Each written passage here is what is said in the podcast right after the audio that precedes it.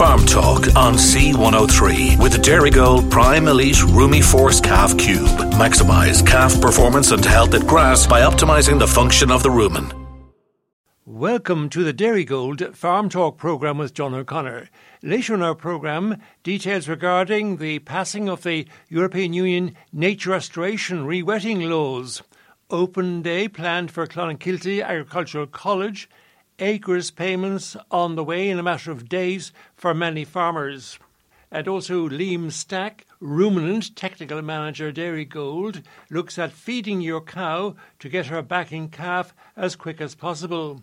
Feeding your cow, holding milk protein as high as possible, and feeding your cow to reach an appropriate peak milk yield.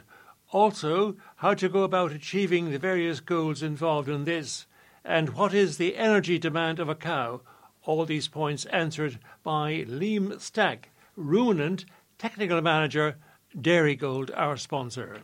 That's later in the programme with Mr. Liam Stack. Next in the programme, details of West Cork ploughing. Joining us on the farm programme, Miss Caroline Jennings, PRO for the Cork West Ploughing Association. Caroline, welcome to the programme. You've an update now on ploughing matters from Cork West. You have a brief announcement, I understand. I do indeed, John. Thank you very much. Um, Clydach Ploughing Association will hold their annual ploughing match, weather permitting, on tomorrow, Sunday, the 3rd of March, on the lands of Charlie and Valerie O'Connell, Barley Field, Kilbrittain. The nearest Eircode to the ploughing field is P72CR68. Entries are to be with Kevin O'Driscoll on 087 620 5894. So that is 087 by 10 a.m. today, Saturday, the 2nd of March. Ploughing will commence at 11 a.m. sharp. Now, due to the weather conditions, um, Carmore had to cancel their annual ploughing match last Sunday, the 25th of February. Now, this is yet to be rescheduled, but there's just a couple of upcoming ploughing matches that can be put in your diary. So next Sunday, the 10th of March, that is, of course, weather permitting, Clonakilty will hold their annual ploughing match. Now, this will also be the county finals uh, ploughing match for, for Cork West. Uh, ploughing is to take place by current permission on the lands of John Sutton, Rock Savage, Clonakilty, and his Eircode is P85E436. Now, entries have to be to myself, Caroline Jennings, on 087 by 9 p.m. Friday, the 8th of March. Ploughing will commence at 11 a.m. sharp. And also for your diaries, Timoleague Ploughing Association are hoping to hold their annual ploughing match, again, like this is all weather permitting, on Bank Holiday Monday, the 18th of March. There'll be further details on that in the next report. Okay, John, that's it. That's grand. Thank you very much indeed, Caroline. Miss Caroline Jennings, PRO for the Cork West Ploughing Association. Thank you, Caroline. Thanks a million. Thank you, John. Thank you very much. You're very welcome. We are joined on the Dairygold Farm Talk programme by Mr. Liam Stack, ruminant technical manager, Dairygold, of course, Dairygold, our sponsor. First of all, Liam, welcome to the programme. Now, as we've noted, it's uh, early in March. There are a lot of cows calved already. Farmers are busy. In terms of dairy cow nutrition, what are the priorities or what is the main focus now in terms of nutrition? Hi, John, and hi to all your listeners, and thanks very much for having me on the show. And I suppose, John, right now the ultimate goals from early lactation nutrition are to get your cows back in calf as quickly as possible, to feed your cows to hold milk protein as high as possible, and to feed your cows to reach an appropriate um, peak milk yield. All three are very significant to farm profitability and are key legs of farm sustainability um, and moving from a 60% six-week in calf rate to a 90% calving rate can generate 25,000 euro for the average Dairygold herd. An improvement of 1% in annual milk protein is worth about 5,000 euro again to the average Dairygold herd, and an improvement in peak milk yield of one litre um, is worth about 9,000 euro again to the average Dairygold herd. So all three are hugely important from a financial standpoint and from a farm sustainability standpoint. All three are influenced by nutrition, but they're not all nutrition focused alone. for success in all three, you need to have a good breeding profile. You'll need to breed your cows with genetic potential to succeed in all three. And all a farmer can do when he presents nutrients to a cow is to present them to the cow. It's up to the cow's genetics then to decide where she will allocate those nutrients. So will she push out more milk or will she mind her body condition score a bit more? So a high herd DBI and a balanced sub-index for fertility and production is vital for success in all three. But assuming that your herd genetics are okay, you will need to put an appropriate feeding plan in front of your cows. There's no point breeding a cow to produce 30 litres of milk potentially, but only feeding her like she's going to produce 23 litres of milk. She will partition the energy you give her towards milk. She will lose weight and ultimately she will struggle to go back and calf. So it's important to have breeding and have an appropriate nutrition plan in front of your cows right now. So, Liam, how do we go about achieving these three very important goals at farm level, which you've outlined so clearly and in such detail? The main focus, on in achieving getting your cows back in calf, maintaining milk proteins or a high milk protein as possible, and again, and achieving a high level of peak milk yield in the spring is all energy. Um, you need to feed the best quality forages. That's the highest DMD silages that you have available. You need to feed grass where possible. Now, grazing conditions at the moment are, are difficult. The weather is not with us; it's against us. But where possible, get as much grass into your cows as, as, as possible. And you need to feed a balanced level of concentrate with the base forage that you're feeding your cows energy demand, what actually is the energy demand of a cow? When it comes to cows, like you and I, John, they have a maintenance requirement. And I suppose that we're all watch Operation Transformation around Christmas and they talk about a calorie allowance of about 2,000 calories for a man and 2,000, 2,500 calories for a man, sorry, and 2,000 calories for a woman. And that's your maintenance requirement, which is required so you don't lose weight, any weight, or gain any weight. And a cow is a maintenance requirement just like you and I. That's energy that she needs just to stand still. And on top of her maintenance requirement, then she has a requirement from every litre of milk that she produces. So a cow that's milking 23 litres needs about 16 UFLs, but a cow that's milking 30 litres needs about 20% more energy, or 19 UFLs. And to meet these requirements, a cow consumes energy in the form of forages and concentrates. The more energy she can get from her forage source, the less concentrates that are needed to meet your cow's requirement. Grass typically is about 20% higher in energy than silage, um, so we must um, get as much grass into our cows as possible again allowing for the weather conditions that are there currently. How would you define the quantity of concentrates needed to produce a balanced level of concentrates? So again, the amount of concentrates that you feed your cows should be um, related to the DMD of your silage or how much grass you're getting into your cows and then how much milk your cows are producing with higher yielding cows requiring higher levels of concentrate. So for the average cow, that's going to peak at about 25 litres. On the average silage, that's about 68 DMD. You're looking at 8 kilos of concentrate while your cows are indoors on grass silage alone. If you can get your cows out to, to grass for 6 hours a day, you can drop that feeding level to 6 kilos. And if you can get your cows out to grass for 12 hours a day, you, again, you can drop it by a further 2 kilos to 4 kilos. However, as the, your yields change and as your forage quality changes, you need to adjust your concentrate feeding levels to adjust for the amount of inner milk that your, your cows are producing and you need to make sure you're, you're keeping your concentrate feeding level in balance with what your cow actually requires. Now, to know what you're dealing with, how can a farmer actually access the energy nutrition of his herd? Your bulk tank um, offers great insights into your herd's energy status. The low milk proteins in early lactation is a sign that your concentrate feeding level is not in balance with your cow's requirements. You want your herd to stay above 3.05 um, if possible. Right now, you know, we, we're not getting as much grass into our cows as we would have had in previous years due to the weather, and proteins are starting to dip and are starting to come under pressure at farm level. So if your proteins are low, you should just adjust adjust your concentrate feeding in line with that.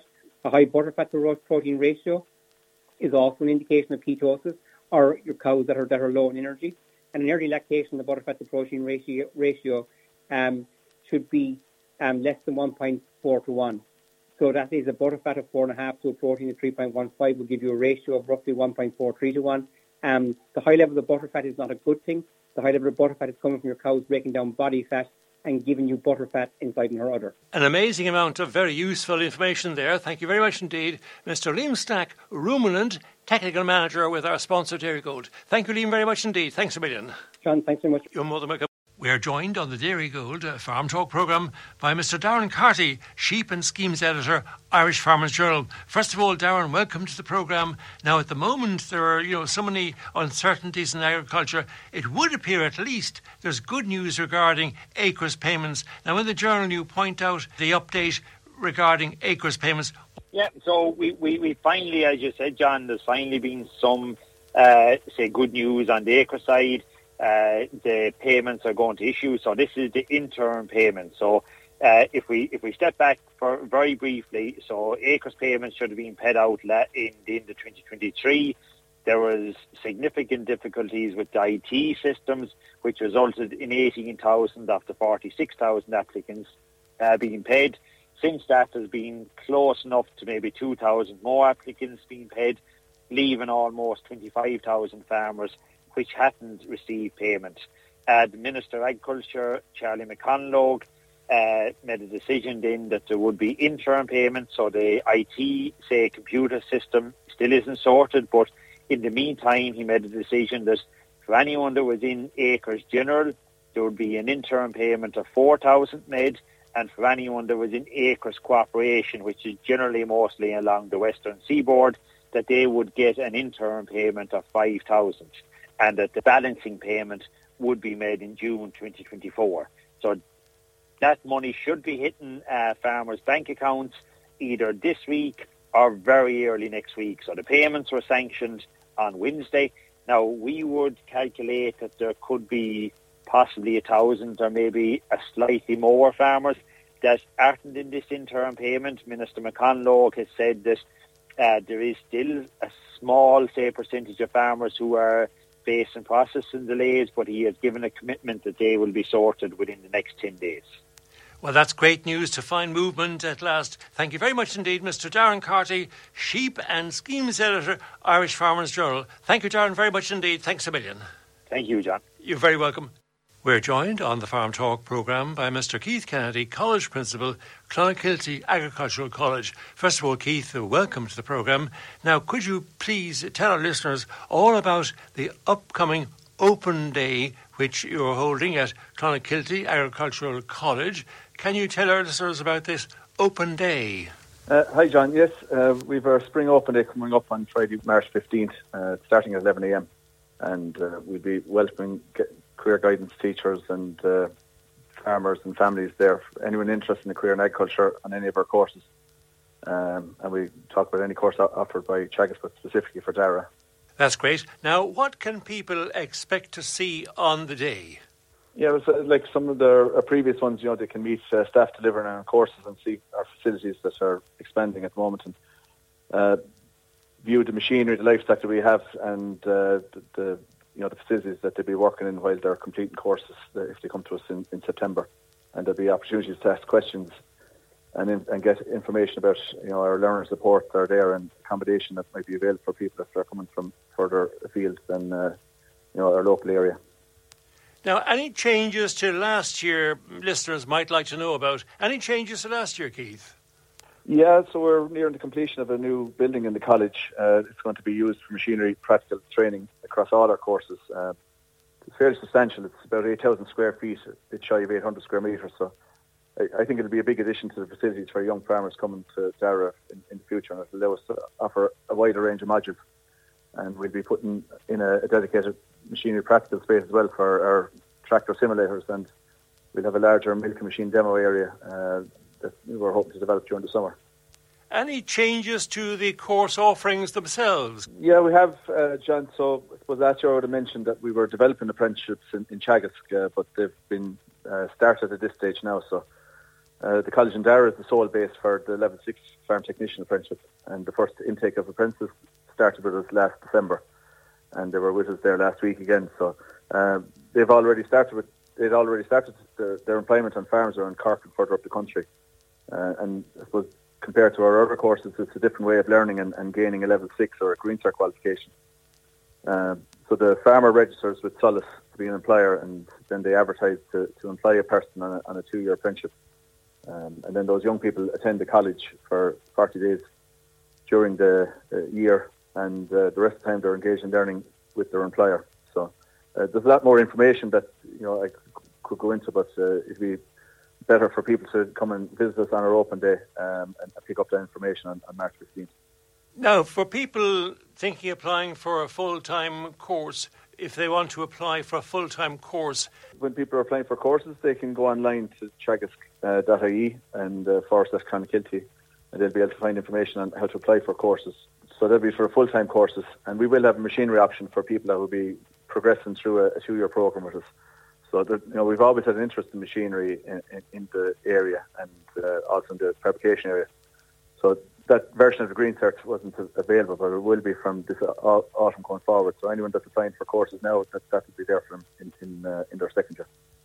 Now, courses at the moment, what are students doing at the moment on the courses?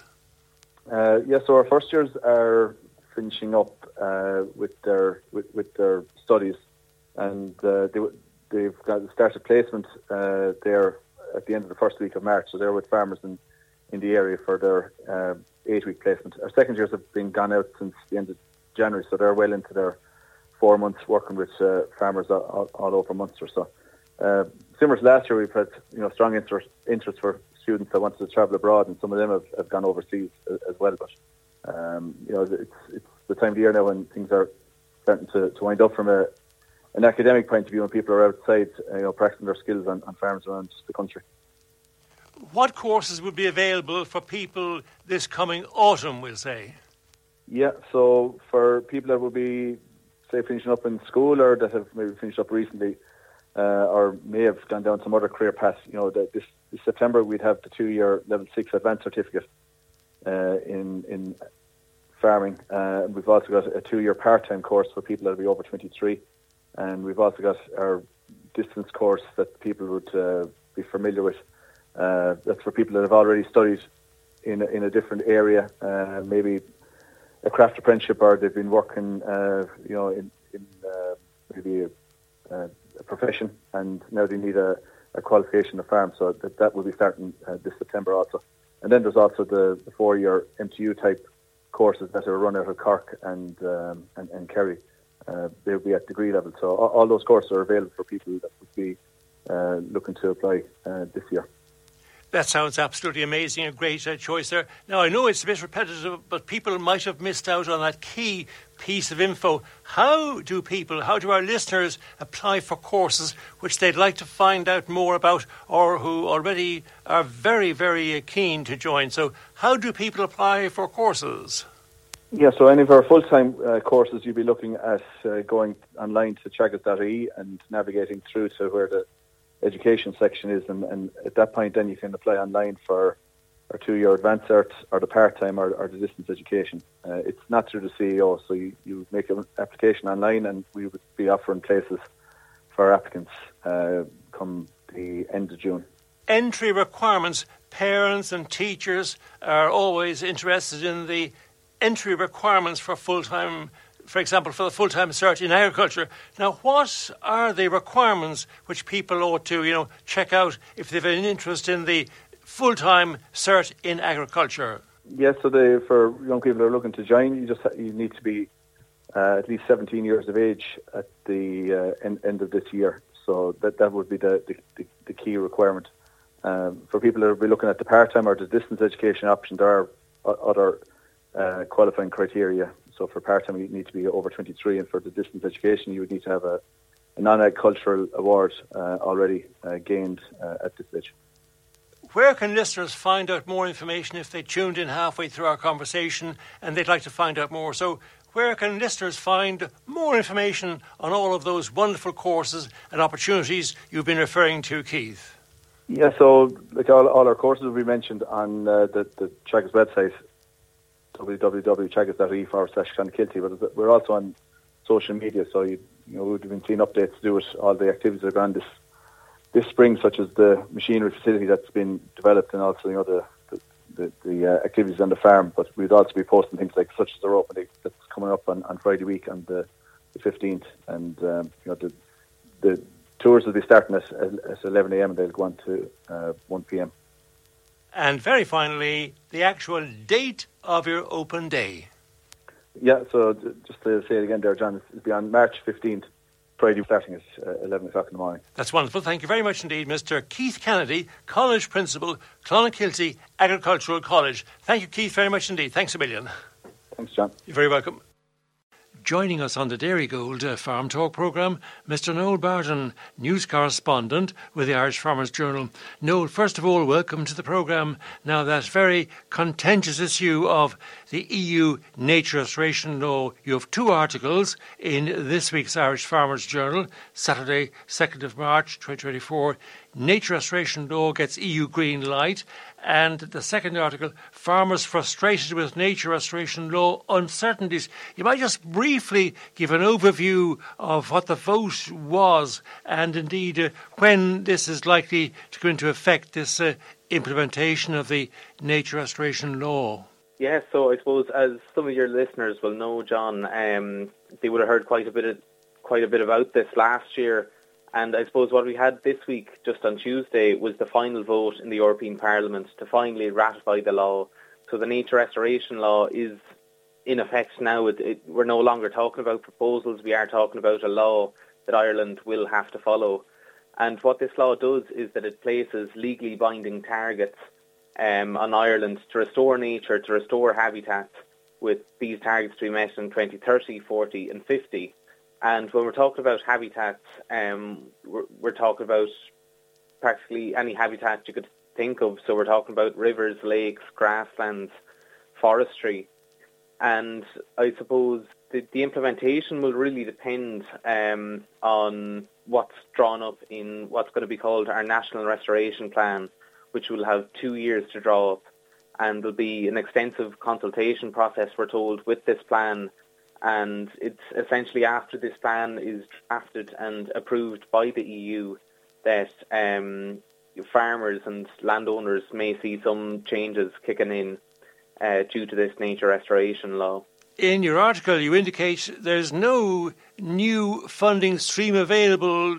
No, I suppose that was one of the most contentious issues in the law, um, as it was just a proposal and as it was kind of making its way through the different EU institutions. And farming organisations would have raised this quite a bit last year um, when the nature restoration law really came into the spotlight. So essentially, there's no new funding that has yet been attached um, to to back the rollout of these restoration measures. And there is a worry there that existing funding streams, this was the one most relevant for farmers, would be the cap that these funding streams may be uh, that there might be funds siphoned off of these these funded streams to, to pay for the nature restoration law. Um, I suppose that was one of the key concerns that was raised since the vote and indeed before it, uh, months before it by farming organisations. And I suppose the other big concern um, is the lack of clarity that's there around um, definitions in the law. So even if we're to take that all the, the targets are based on um, changing habitats that are in poor condition into ones that are in good condition, we still don't know exactly what it will mean for a habitat to be in good condition. So, for example, if a farmer is in the acre scheme and maybe they ha- they have selected the results-based pasture option or they have a riparian buffer, um, we still don't have certainty that that is going to clarify as restoration or if they'll have to go above and beyond this. Um, so there is still a little bit of confusion there, but there are hopes that this national restoration plan uh, will be an opportunity to, to clear these to clear these uncertainties up.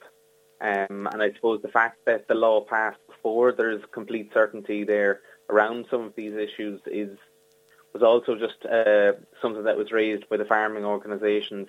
Um, they're really saying if you want farmers to get on board with this, you really need to tell them what's going to be required of them and what will be offered before you pass it, rather than maybe putting the cart before the horse.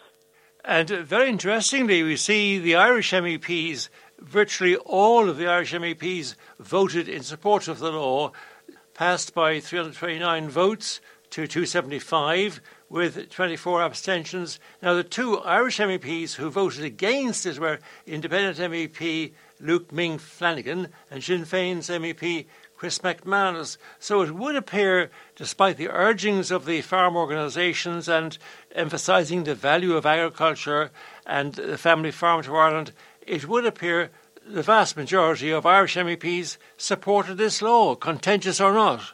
Yeah, so I suppose the two MEPs that you mentioned as voting against the law and who, enforced, who, who ended up being in the, the minority of MEPs who, who voted against it, um, the, the concerns they raised are similar enough to the ones that we've mentioned just a, a couple of minutes ago to do with the uncertainties around funding and definitions.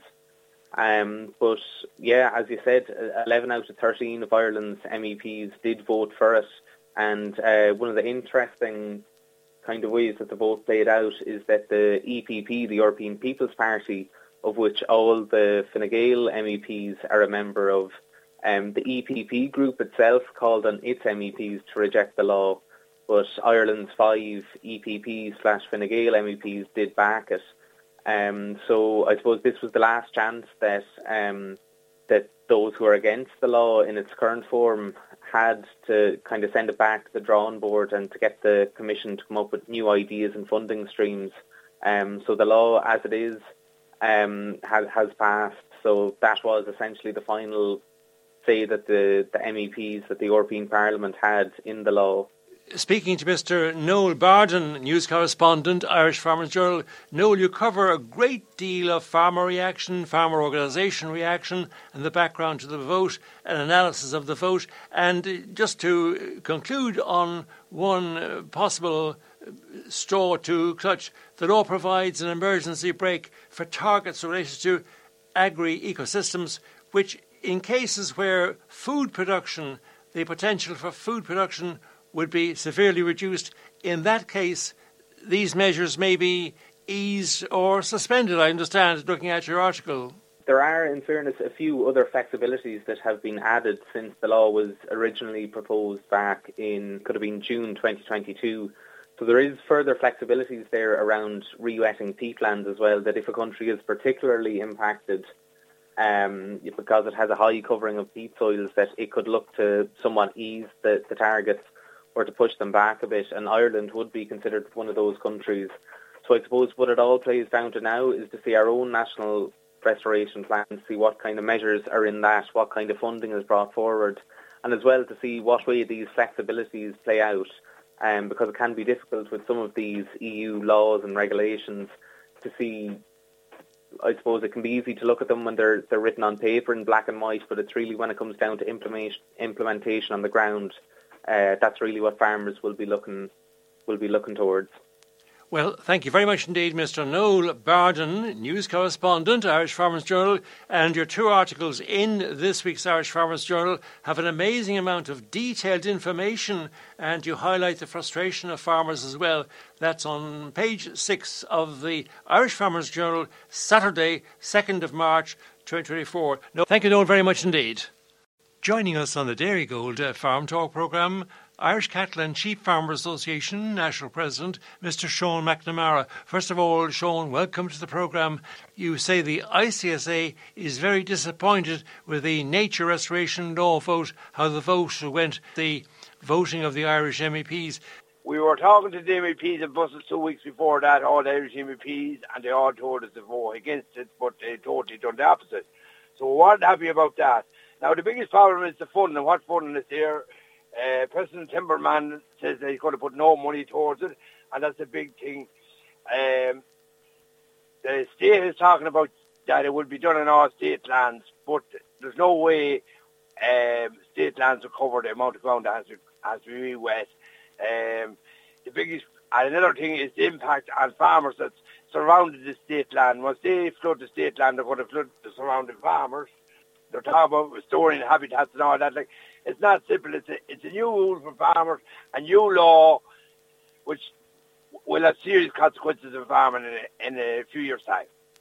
And Sean, again, this seems to cover quite a range of um, land which could be used by farmers or which could be in farming use at the moment and may have been in farming use for generations grasslands, forests, peatlands, bogs, rivers, and lakes. So, in fact, uh, that seems to be very much a catch all situation. And as you referred to earlier in our conversation, the idea that um, state lands like uh, boglands or forests or other state lands would totally cover this measure, you say that's by no means certain.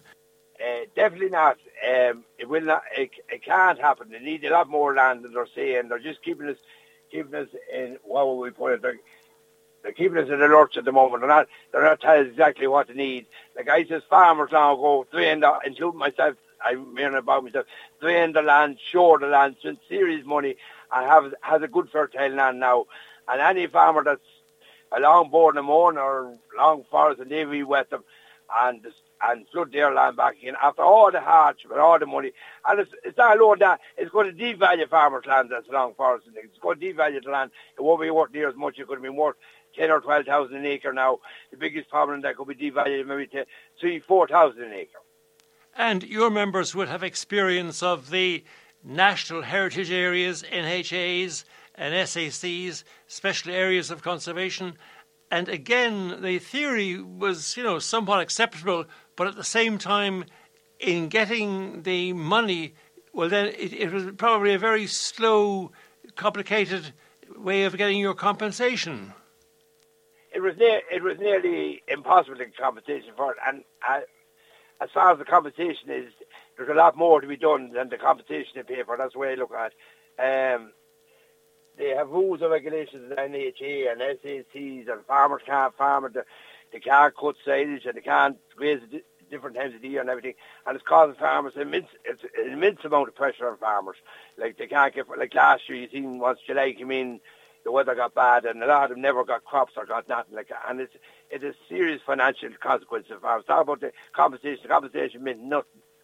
And again, in your press release of 27th of February 2024, you point out that it's all very fine saying that funding has actually been committed, but at the same time, this will be contingent on you know budget negotiations. So whereas money's been earmarked um, to go to the nature restoration law implementation, at the same time, it would appear this is far from tied up and is subject to debate, and again, it's dragged out.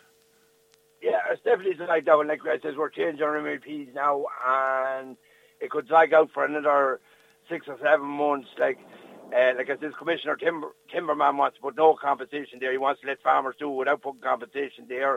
Uh, like, it's serious amount of compensation that would be needed. Um, but whether we're able to get it or not is another story. Like, all right, Bord na Móna at the moment is getting serious competition for we in the bogs, but the farmers beside Bord na Móna is getting no money. So, like, I know where the whole thing is going. Like, as far as I can see, farmers are make, may do more and more for less and less. So, would you say, looking at the whole country, looking at where all of the ICSA, Irish Cattle and Sheep Farmers Association members are, you know, spread, would you say that in rich farmlands, in Munster, they wouldn't be affected as badly as perhaps in the west of Ireland or in places where people, you know, really were eking out an existence with sheep on mountainsides and land which had been very difficult to reclaim uh, at all. But you feel this is something that will hit one part of the country perhaps more than the other? Well, it hit the western part of the country mostly, like we say from we'll say from Mullingar back to Galway, the whole way back to Gaminda here myself, it's going to hit them farmers. Like a lot of them are suckler and sheep farmers. Their land is just mediocre, like it's half bogland or whatever, and we've sheep and sucklers.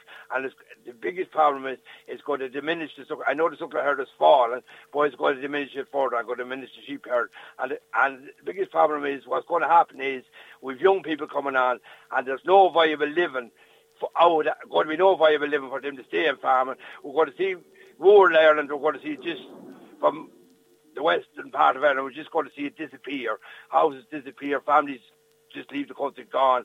It's going to be serious when it happens. Changing the subject, uh, Sean, speaking to Mr. Sean McNamara, Irish Cattle and Sheep Farmers Association, recently elected uh, president. Sean, looking at another very important issue, it's a well known um, complaint amongst farmers. They feel, as producers of the raw material, as producers of the basic material, they find their cut, the percentage they get, is often far less than a person who only passes along and barely handles the product. Now, I think recently you had a meeting regarding the situation with a proposed um, ombudsman or someone who would try and regulate the prices along the food chain in a just way, in, in a fair way. What was the outcome of that meeting? You might confirm what happened. Yeah, we met them all right, but should be 12 months' time before there's anything done, or at the year anyway? They're only getting their board up and ready to run, and uh, they told us that they, if we say if a supermarket decides to sell uh, product under the cost of production, they can't do they can't do anything about it, and uh, like as far as I can see, they have very little power. They have no power on the uh, the beef that's going out abroad or lamb that's going out abroad. But we see what's happening at the moment with the with what's happening to the sheep at the moment with the Houthis uh, bombing the the ships out in um, the Suez Canal. We're seeing food security be, is a very big issue in England at the moment. The capping in New Zealand lamb and Slaven lamb getting very scarce and very dear. So like it'll sort of out like you know what I mean as time goes on. But I was very disappointed with. Uh, the way they're going to meet us again, but I was very disappointed in the, in the outcome way out of that meet. Mr. Sean McNamara, Irish Cattle and Sheep Farmers Association National President. Sean, thank you very much indeed. Thanks a million. You're quite welcome, John, and nice being on your show. You're very, very welcome. Joining us on the Dairygold Farm Talk programme, IFA Munster Chairman, Mr. Conor O'Leary. First of all, Conor, welcome to the programme. Now, looking at the turnout of tractors and farmers for the Enough is Enough uh, campaign, latest stage, do you feel there was a good response from farmers? And you might just uh, give an overview of how the Enough is Enough campaign uh, got going on that day, on last Monday, 26th. Thank you, John. We were absolutely amazed at the number of farmers that turned out that morning. Now, since I spoke to you last, and our plans were to meet at the county hall at 9:30, we put in a little detour before that, and tractors met around the county at uh, 6:45 a.m. Uh, in Little Island, the Anglers Rest in Carrigrohane, and in Ballygarvan, south of the airport, and we all headed and congregated at the airport. Now, we stayed travelling around the airport for a, a, a short period of time, probably about an hour and a half or so, and we really used the airport as a, a significance in the way we feel that our emissions are being unfairly measured. Um, you list, your listeners will uh, know of the current conversation that's taking place about the expansion of Dublin Airport by 25%. You know, that's outside of any issue that we have. That may certainly have to happen. But we were disappointed with the government conversation around that, where certainly Minister McGrath said that he felt that the airport should expand because not expanding would affect the economic viability of the country. Now, that annoyed farmers because that, that same sentiment was not shown towards farmers when we were being given a 25% reduction in emissions, and what is actually happening now is a subsequent reduction in stock numbers. Um, we would feel that affecting uh, the output of farming is economic suicide for rural Ireland. And we just went to the airport to make a point of that. Now, the second way is that the unfair treatment of our emissions. Um, the airport, the airlines say they will reduce emissions by using biofuels. Of course, they'll be grown by farmers. And by using a biofuel in an airline, it is deemed to be reducing emissions. Yet, if we fed that same crop to our cows, it would be deemed to be increasing emissions. And we are really concerned about that type of narrative or that type of treatment of emissions from different sectors. So, John, it was certainly a, a sense of frustration for us, that whole narrative around the, the, the airport, and it just we used it as an opportunity before we went to meet the councillors on the straight road. And one of the signs put it very well flights or food, flights over food. You know, you talk there about the different kind of uh, way that things are measured when it comes to airports expanding. Well, well, then that's permissible, you know, under certain conditions. But whereas the farmers are constantly being put uh, tighter and tighter into a corner. For that sign you had, flights over food, flights or food, that put the point you've been talking about earlier very well. It did indeed. And look, it's just a short little statement, a short little question, uh, you know, that people can answer for themselves as they see what's happening here in the narrative. Um, but it, it, it certainly it, it, summed up the frustration, um, you know, and the consideration that farmers gave to it, and the fact that, you know, we had 60 farmers, 60 tractors at the airport. Uh, the convoy built to 100 tractors in all. as we gathered towards the county hall, which was an extraordinary amount of uh, farmers to get out. Some some some people were making cows at four o'clock on, on Monday morning, John, to make this.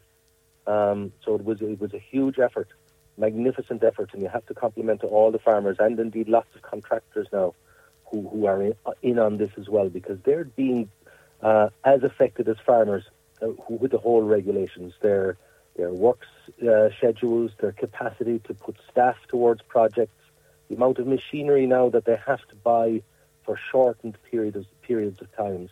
So you know the whole regulation thing, which was the point that we were there for the day um, at the councillors. Um, it, it's all coming to a head now, all coming to play. The complications of regulations, the fact that regulations are give time, given time for us to see the effect of them, and the fact that we've one regulation immediately after another one, which just doesn't allow any farmer or contractor to uh, to, to plan their business, uh, to invest in their business, um, and, and the industry is really, and, and I know for, for a fact that the co-ops are feeling this same um, um, threat to their businesses uh, coming from this overregulation. Now, to put it very carefully and delicately, the feedback from the farming community and rural communities, particularly uh, the farming sector, that mental health is a very important issue. Perhaps it's disguised out of pride. A person is very careful not to talk about having mental health problems. But would you say the very fact that the latest stage of Enough is Enough campaign got underway and was so well supported that in some way eased the mental pressure on farmers because they got an opportunity of stating their case publicly and they had an opportunity to set out what they genuinely believe in and remind people that without farmers, no food. You're correct, John, certainly in identifying the whole pressures from this regulation being a huge hit on the mental effects, the mental health of of farmers and their families. And, and you know, it was certainly part of the reason for the frustration of being out that morning. But of course, we've no solution to this unless we get uh, movement and unless we get understanding from government and from EU on this. I think we've come here with um, simple asks, and those asks are: we understand that uh, we have to move our businesses with new regulations from time to time. But if a farmer moves a business, uh, invests in, in new methods, changes his business structure, that farmer should be given a period of time after that, a period like seven or eight years, where no further re- restriction will affect that farmer's capacity to farm or their ability to repay loans. Um, and I do think it's a reasonable ask and it's something that we need to get. And I think that would have a huge uh, health effect on, on um, uh, the mental well-being of farmers. It would also really help farmers um, plan uh, a generational change. It would help farmers to, to plan an exit from farming. But at the moment, everything is on a push. Um, you're being pushed out, you're being pushed to the side, um, and farmers themselves are not being able to make their own decisions on the direction that they want to go. Thank you very much indeed, Mr. Conor O'Leary, IFA Munster Chairman. Thank you, Conor, very much indeed. Thanks a million. You're welcome, John. And that's our Dairygold Farm Talk programme for now. I'm John O'Connor. Thanks to everyone who contributed to our programme including guests as well as Barry O'Mahony, 96FM and C103, Head of News, Mairead Tuig, 96FM and C103, News Reporter and News Reader, and also creator of the regular Farm Talk podcasts on C103 homepage. Very special thank you to you, the listener, for tuning in. The Dairygold Farm Talk programme, Saturdays 7am to 8am and Wednesday evenings 10pm to 11pm. Podcast available Saturday mornings on C103 homepage. Farm Talk on C103 with Dairygold. Choose Gold Performance Pack. Includes biotin, Yea-Sacc, and protected minerals to reduce lameness, boost milk solids and fertility.